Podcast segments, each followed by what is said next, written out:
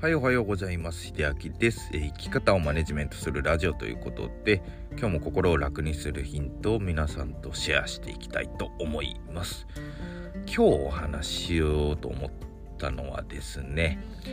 まあえっと歌ですね。音楽に関して、まあ、あるバンドの、まあ、ボーカルにねちょっと視点を置いてお話してみたいなと思っております。あの Spotifyの方でね、あの配信もやってるんですけども、あのまあアンカーというアプリから双方向でね、いろんなアプリとかそういうものに配信できるんですけども、そこで Spotify だとね、あの分析ができるんですね。何の分析かっていうと、どれぐらい聞かれてて、どの放送がどのぐらい聞かれていて、世代的にはどれぐらいの人が聞いているのかっていうのを知ることができるんですね。なのであのまあ日本で きゅうじゅうななパーセント、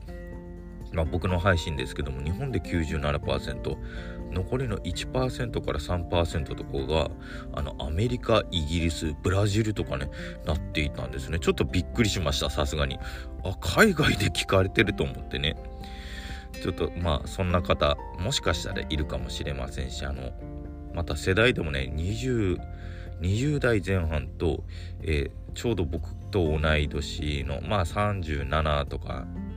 さんじゅうごからよんじゅうよんさいぐらいのね世代の方にも聞かれているんで、まあその方に向けてちょっとねお話ししようかなと思ったんですけども、まあ昔ですね、あの T ボランっていうバンドがいまして、でそのボーカルの森友嵐さんっていう方がいるんですね。まあもちろん今でもねあのソロで活動されているんですけども、あのまあ T ボランの活動がねあの終わって後なのかな、終わった原因なのかななんですけども、あのこの森友嵐さんね、声が出なくなったそうです。まあ声が出なくなったっていうのは、その歌の時ですね、普通の会話じゃなくて、まあ、歌の時にちょっと声が出づらくなった出なくなったということがありまして、でこれね何が起きたかというと、もちろん昔の音楽業界、まあ今もそうかもしれませんが、あのヒットするとね、あの立て続けにやっぱりテレビに出ずっぱりとか出されたりとか、あとは制作活動も随分追い込まれるそうですね。これはまあ多分あの知っておられる方いると思うんですけども、歌いっぱなしの制作はしなきゃいけない、次のアルバムの制作も差し迫っている、最新曲も出さなきゃと差し迫っているっていう時にね、あの森友さんはねあの全部自分でやってたんですね。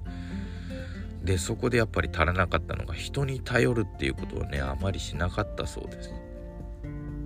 まあ結果ね、まあ T ボランとしてはまあ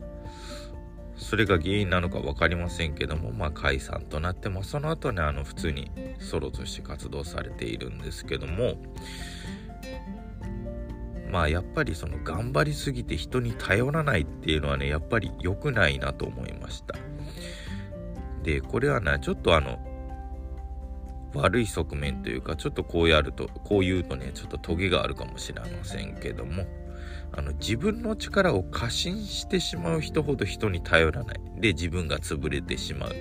ていう傾向が結構強いのかなと思いました。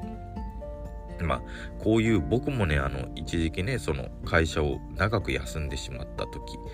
まあ、とりあえず人に頼ることが嫌い、人に弱みを見せたくないってのがあったんですけども、これもねやっぱり自分の力をどこかで過信してたんじゃないのかなと思います。自分はやれる、これぐらいじゃまだまだだっていう風に考えていたと思います。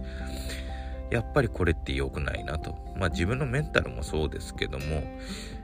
近くにいたねまあパートナーだったりとか友人知人とかにねもう少し頼ることができれば、まあ自分の弱みを見せつけることができればね、心配もかけなかっただろうし、自分が何よりね辛い思いをしなくてよかったのにって後から思ったんですけどもね、あのまあこれは経験してからやっと分かったことなのかなと僕は思いました。であの T ボランさんの話にもなりますけどもね、まあ、かつてヒット曲をねすごく生み出したバンドでさえやっぱりねこういう苦労があったということで、これがあの美談にしていい話じゃないと思うんですね。あの我慢は